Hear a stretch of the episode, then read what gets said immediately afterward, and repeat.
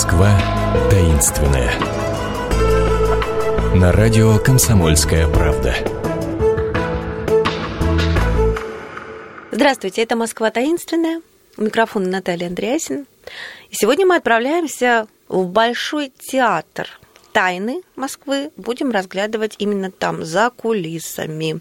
Причем с помощью архитектора, который занимался реконструкцией. Более того, является автором реконструкции Большого театра. У меня в гостях Никита Генович Шангин. Здравствуйте. Здравствуйте. Значит, э, прежде чем мы будем разговаривать о Большом театре в закулисье а, вашими глазами архитектора, я скажу, что вы еще и знаток клуба «Что, где, когда». Поэтому начнем эту программу с того, что вы зададите вопрос нашим слушателям, а они, дальше слушая вас, будут пытаться найти отгадку. А в конце программы мы дадим правильный ответ. Вопрос Хорошо. от Никиты Геновича Шангина. Ту-ту. Ну, те, кто э, бывал в Большом театре до его реконструкции, на Лебедином озере, к примеру, не могли не заметить, что вот выходят маленькие лебеди, начинают свой знаменитый танец, и в зал летит топот, как конский топот от пуантов этих порхающих легких пушистых лебедей. Э, как вы думаете, в чем причина такого странного эффекта? Вопрос задан, минута пошла. Нет, у вас не минута, у вас 9 минут, друзья мои, на то, чтобы осмыслить, найти для себя ответ. А мы будем пока вам рассказывать о том, что же было скрыто от зрителей, что вы увидели в ходе реконструкции, что, что самое главное такое? Самое главное то, что состоялась сама по сути, реконструкция, а не капремонт. Потому что когда все это начиналось, то наши власти считали, что речь идет о том, что просто Большому театру нужен капремонт. Почему именно реконструкция? А пришлось идти на серьезнейшую радикальную реконструкцию. Ну вот э, нагляднейший пример того, что было. Э, если кто-нибудь попытается вспомнить, когда до э, закрытия на реконструкцию в театре были последние мировые оперные гастроли, то, наверное, вряд ли когда вспомнит. А, пример такой. Вот в 2003 году приезжает труппа Дзефирелли, дает э, три вечера подряд спектакль «Травиата». Спектакль великолепный, аншлаги, полный успех, но перед этими тремя вечерами театр закрыт три дня, после них два дня. То есть пять дней простоя театра ради трех спектаклей. Что бы это значило? Что делали за это время? Монтировали сценическую конструкцию декорационную и демонтировали, а потом еще ремонтировали э, планшет пола. После того, как убрали эту После самую того, декорацию. Убрали, да. То есть Большой театр был на тот момент вообще не готов к современным, так сказать, вызовам сцены. Абсолютно. Абсолютно. То есть даже по э, меркам второй половины XIX века сценический комплекс Большого театра был уже архаичным. Он достался ему от предшествующего здания Бавы Михайлова. Потому что существующее здание Альбера Кавоса это э, перестройка, последняя перестройка э, театра в 1852 году к коронации эм, Александра II его открыли. А до того он был театр, который сгорел в 1851 году. Он был несколько другой. Э, по проекту Бавы Михайлова он был построен. Вот.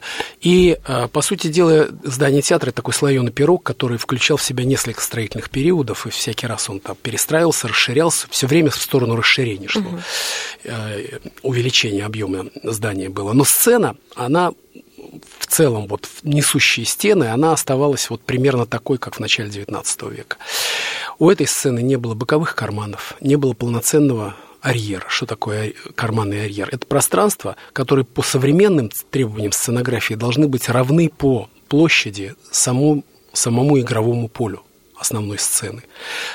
И, собственно, современная сценография, она требует наличия нескольких э, подвижных сменных платформ – которые как по принципу игры в пятнашки с заряженными заранее декорациями, вот одна с игрового поля откатывается, а другая готовая, с готовой декорацией накатывается. Угу, угу. Это должно происходить очень быстро, иногда просто во время самого спектакля.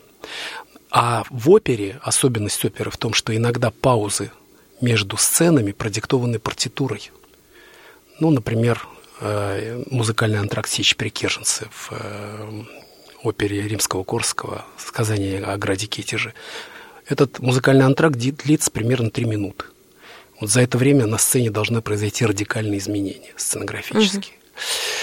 Угу. Вот. А, и а, еще очень принципиальный тоже момент, который надо понимать. Вот а, в 20 веке, во второй половине 20 века, ведь опера, она меняется не только как музыка, не только как спектакль, не только как зрелище синтетическое, меняется и зритель вместе, вместе с э, с театром меняется и зритель. Ну, в какую сторону? То есть он становится меняется... более требовательным к зрелищу. Ему одного звука мало. Или а, что? Нет, я бы сказал, здесь, здесь, э, здесь так однозначно нельзя говорить. Меняется степень допустимости, допустимой условности, которую зритель готов воспринять в спектакле.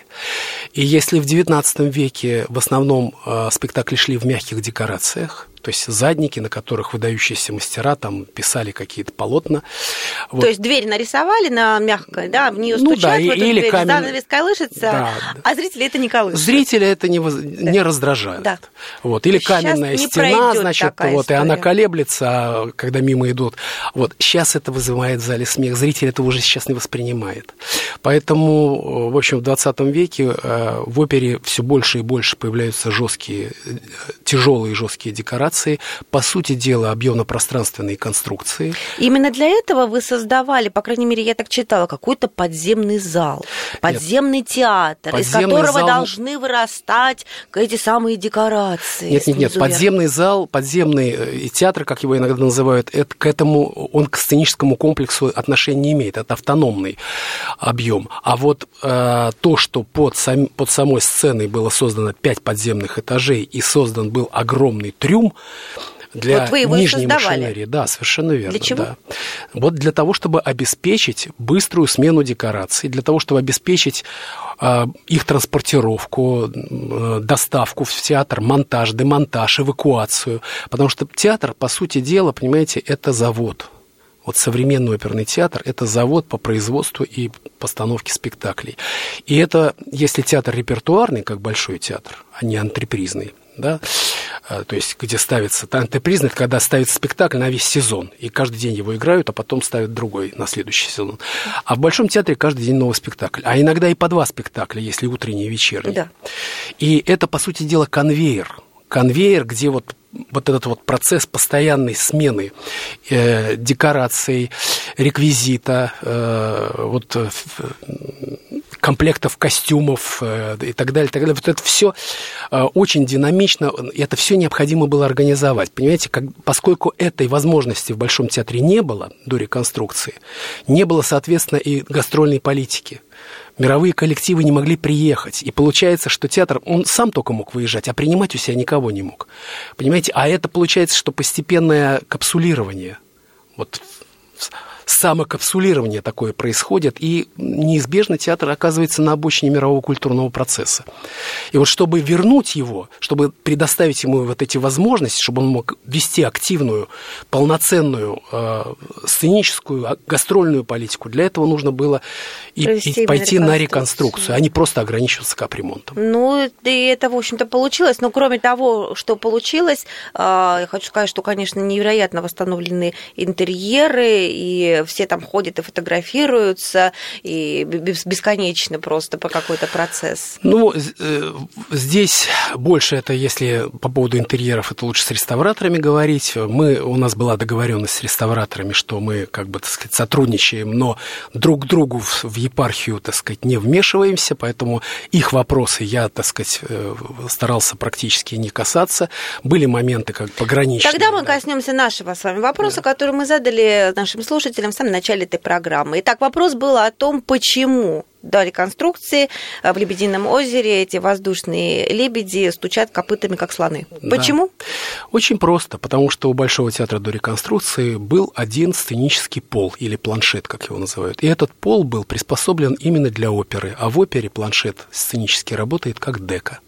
Он должен э, помогать Э, акустики. Он должен... То есть усиливать звук? Усиливать звук, да.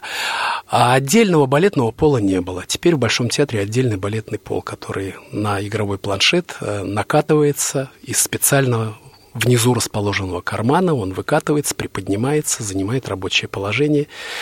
И пол для балета – это особая тоже технология, которая всего две три фирмы в мире только могут делать нормальный балетный пол. Ну и этот балетный пол мы имеем благодаря нашему имеем. сегодняшнему гостю, архитектору Никите Геновичу Ну не только Шенгену. мне, а коллективу, с которым я работал. Коллективу, с которым вы работали, будучи автором реконструкции Большого театра. Я еще раз хочу Спасибо. это под, подчеркнуть. И напоследок пригласить наших слушателей на ваши экскурсии, которые вы ведете по Москве. Москва глазами архитектора. Очень интересный, насыщенный. И по Подмосковью, кстати, тоже. Выбирать экскурсии можно на сайте, который называется «Московские переулки». А, а, экскурсовод, еще раз напомню, Никита Генович Шангин. Выбирайте экскурсию по душе, не сидите дома, изучайте нашу прекрасную Москву. Мы с вами прощаемся. Всего доброго. Счастливо. Москва таинственная. На радио «Комсомольская правда».